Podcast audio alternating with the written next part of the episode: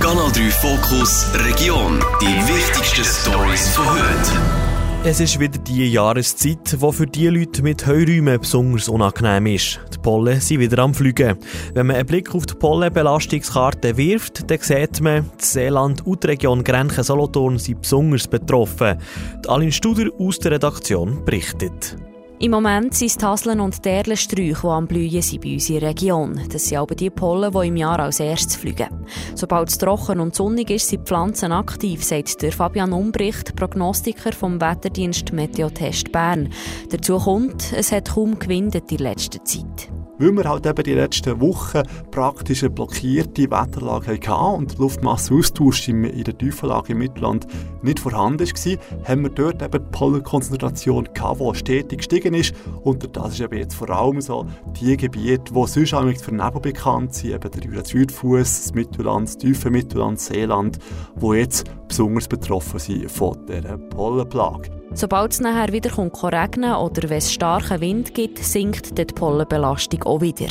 Alternativ können die, die Heuräume haben, probieren, in die Höhe zu flüchten. Das ist eigentlich normal, dass Pollensaison zuerst mal in der Tiefenlage, eben im Seeland oder der Aare noch am Südfuss losgeht und erst im Laufe des Februar langsam, langsam auch die höheren Höhenstufen für reagieren. Dass die Pollen schon fliegen, wenn es draussen noch Minustemperaturen gibt am Morgen, ist generell nichts Spezielles und laut Fabian Umbricht hat es auch nicht mehr Pollen rum als schon um diese Zeit. Was da wirklich speziell ist, dass wir jetzt schon die zweite Phase haben, wo die Haselpollen aktiv sind. Die erste Phase, das Jahr außergewöhnlich früh, schon Anfang Januar haben wir die ersten Haselpollen gehabt, die in der Luft waren. Der Grund dafür ist, dass es Anfang Januar für ein paar Tage schon gerade sehr warm war. Es ist der Albtraum von jedem Bauer. Über 500 Strohbauen haben gestern Zins in der Nähe vom Lindergut verbrennen. Wie man das Feuer können löschen und was das die Herausforderungen waren, dabei im Beitrag von Robin Niedermeyer aus der Kanal 3 Redaktion. Nur sechs Meter vor dem Gebäude haben die Strohbauen in einer Lagerhalle, die im Bau ist, anfangen Man musste gut aufpassen, damit das Feuer nicht auf das Haus überschwappt, so der Daniel Faver. Er ist der Feuerwehrkommandant vor Stützpunkt Feuerwehr Inns. Die Strohbauen die sind wirklich trocken und äh, das ist wie Zunder, also wenn man ein bisschen Stroh brennt, dann geht das relativ schnell weiter. Und das Problem ist, der Stroh ist dermaßen kompakt und das Feuer, das geht reichen. Also sprich, man muss die Bauen mit einem Hoflader richtig gehend auseinanderreißen, dass man jedes Glutnestchen noch ablöschen kann. Und das ist gut gelungen. Die Feuerwehr hat die Leitungen schnell aufbauen damit man Wasser hatte, um das Feuer zu löschen. Es ist ein sehr abgelegenes Gebäude und durch das äh, haben wir jetzt hier kein Hydrant.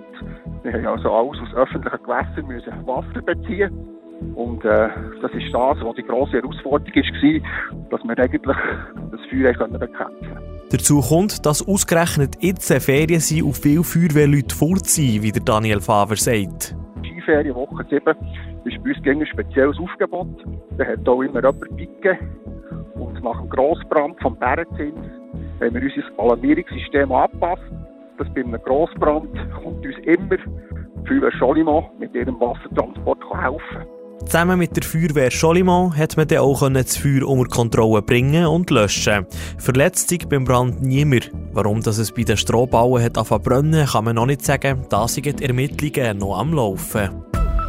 Kurz nach dem Erdbeben an türkisch-syrischen Grenzen ist der Bieterler Christoph Scholl zusammen mit der Rettungskette Schweiz vor Ort Hilfe leisten.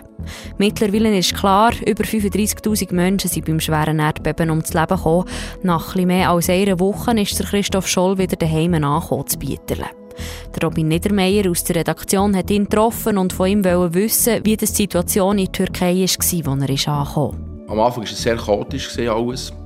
Selbst äh, das Land selber hat noch keinen grossen Überblick gehabt, was so verständlich ist. Und äh, sind aber auch schon die ersten Hilfsteams nachher äh, zugestoßen und so haben wir dann mit unserer Arbeit angefangen. Wie viele Personen habt ihr können retten? Also die Rettungskette Schweiz hat elf Lebendrettungen können machen und davon zwei Neugeborene, also das jüngste, das wir äh, können lebend rausholen konnten, ist knapp zweieinhalb, drei Monate alt und über 100 Stunden in den Trümmern äh, eingesperrt. Gewesen. Wie ist man da vorgegangen? Wir arbeiten eigentlich äh, mit zwei Rettungsteams äh, in Ablösung, also jeweils zwölf Stunden. Und als allererstes, wenn wir das Gefühl haben, dass dort jemand könnte sein könnte, sind auch viele Leute zu uns gekommen, die gesagt haben, sie hören nach Klopfzeichen oder hören Stimmen, schicken wir zuerst die Hunde drauf. Und dann, wenn wir wirklich eine bestätigte Anzeige haben und das Gefühl haben, jawohl, dort könnte jemand sein, wird man dann öffnen. Und zum Teil kann das über 10, 15 Stunden gehen, bis man dann zum Verschütteten vorgestoßen ist und dann können wir medizinisch erst versorgen und dann rausnehmen und den lokalen Ambulanzen übergeben. Jetzt habt ihr ja viel gesehen. Ähm, wie ist das für euch persönlich? Ähm, das war für jeden von uns natürlich eine Extrembelastung.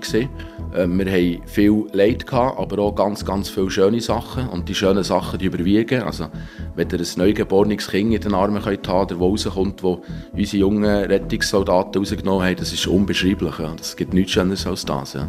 Ihr seid gerade erst zurückgekommen. Wie war das für euch, als ihr wieder hier seid gelandet seid? Ja, wir haben in Zürich, also in Kloten, im Rega-Center, einen riesengroßen Empfang gehabt, wo die Angehörigen auf uns gewartet haben. Und es war mega schön, gewesen, wenn man dort reinkommt und weiss, wir sind hier wieder auf sicherem Boden. Und äh, man auch weiss, wie schön dass wir es in der Schweiz eigentlich haben, wie zufrieden dass wir hier müssen sein oder dürfen sein vor allem. Und das war wirklich wunderbar. Gewesen. Und eben, wir sind die Eltern gekommen und Freunde sind dort gewesen, und das war super. Gewesen, ja. Anstatt alle drei Monate schickt der Energieversorger SWG zu Grenchen neu alle Monate die Abrechnung für den Strom oder für das Gas. Der Grund sind die Kosten, die ab diesem Jahr steigen, sagt der Leiter Finanzen und Administration, der Roger Burkhardt. Indem dass die Rechnungen alle Monate kommen, haben die Kundinnen und Kunden einen besseren Überblick wenn sie transparent wissen, was der Verbrauch ist und was die Kosten in diesem jeweiligen Monat waren. Und wir verfügen in Grenchen erfreulicherweise seit einigen Jahren über Smart Meter Technologie und das in Kombination mit unserem EDV-System erlaubt uns, die monatliche Verrechnung für Gas, Wasser und Strom vorzunehmen. Die Änderung gilt ab dem Januar. Bis jetzt haben sie darum noch nicht viele Rückmeldungen bekommen, sagt der Roger Burkhardt weiter.